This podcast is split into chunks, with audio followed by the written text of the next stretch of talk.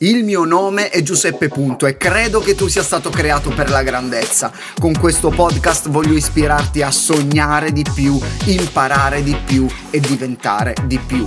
Benvenuto nell'Officina dei Sogni, il podcast che aiuterà i tuoi sogni a prendere il volo. Una volta un ragazzo mi ha chiesto non ho né sogni e né obiettivi nella mia vita. Non so cosa mi piace fare, come posso fare ad averne uno. E soprattutto in questo periodo dell'anno si parla molto di obiettivi. E gli obiettivi che dovremmo fissarci non credo abbiano sempre a che fare con quello che ci piace fare, ma devono avere a che fare con la nostra chiamata, con la nostra vocazione, con il nostro scopo, con il proposito della nostra vita. Quando pensiamo alla chiamata però, facciamo attenzione perché sembra quasi una parola mistica, la chiamata, ma ogni persona è nata con uno scopo nella propria vita. Non siamo qui per incidente, ma siamo qui per fare la differenza nella vita delle persone che entreranno in contatto con la nostra vita.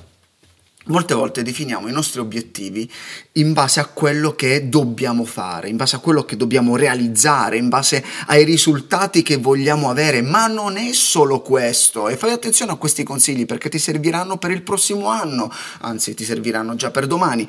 Il tuo scopo non è quello che potresti fare, ma chi puoi diventare.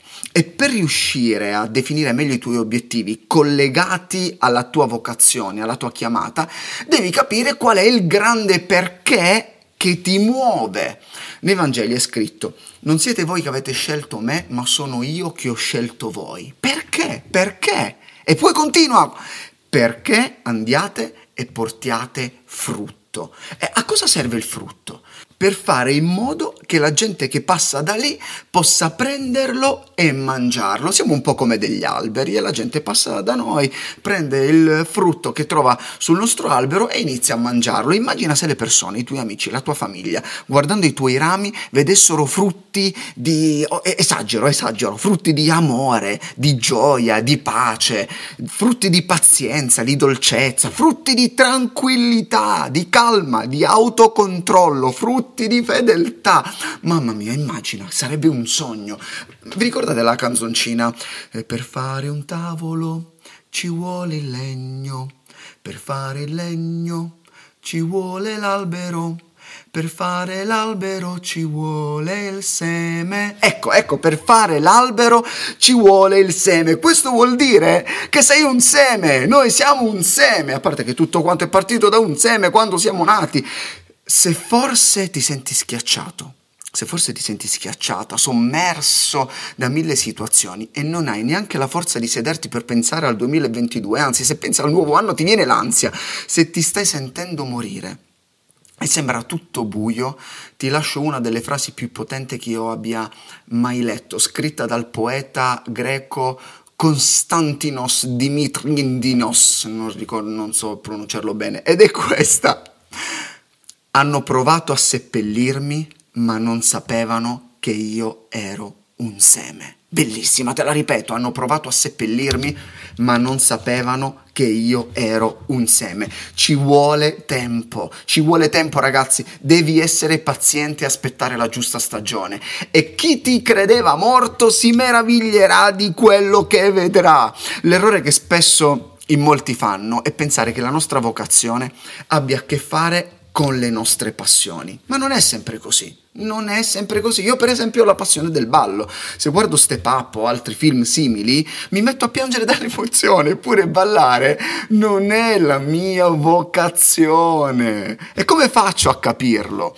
Scava dentro te stesso, scava dentro te stesso, esplora le tue passioni, analizzale, ma non legarti per forza a queste. Esplora i tuoi sentimenti, esplora quello che hai vissuto, esplora quello che vorresti vivere, esplora il silenzio dentro di te, prega, ma soprattutto ascolta mentre sei lì che guardi in alto nel cielo e osservi dentro te stesso. Siamo così occupati a cercare metodi e risposte da qualche parte là fuori e ci stiamo dimenticando che capire il nostro scopo è un viaggio, è un'esplorazione dentro di noi per capire quale seme di grandezza il cielo ha piantato nella nostra vita.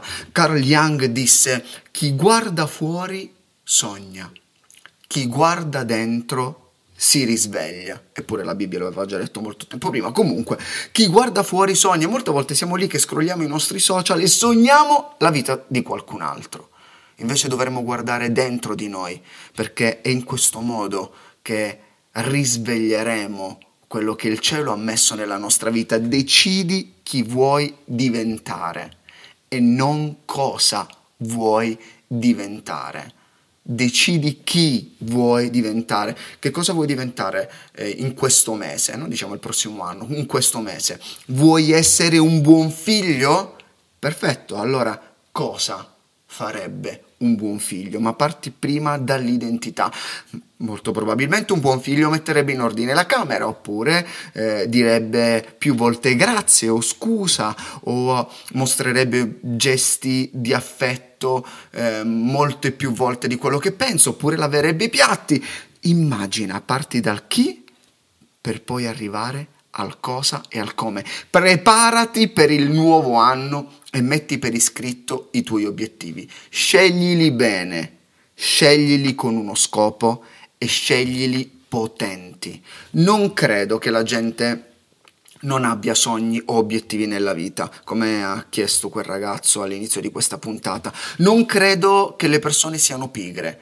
Credo però che la gente abbia semplicemente sogni e obiettivi molto piccoli, sogni e obiettivi poco stimolanti che non li ispirano.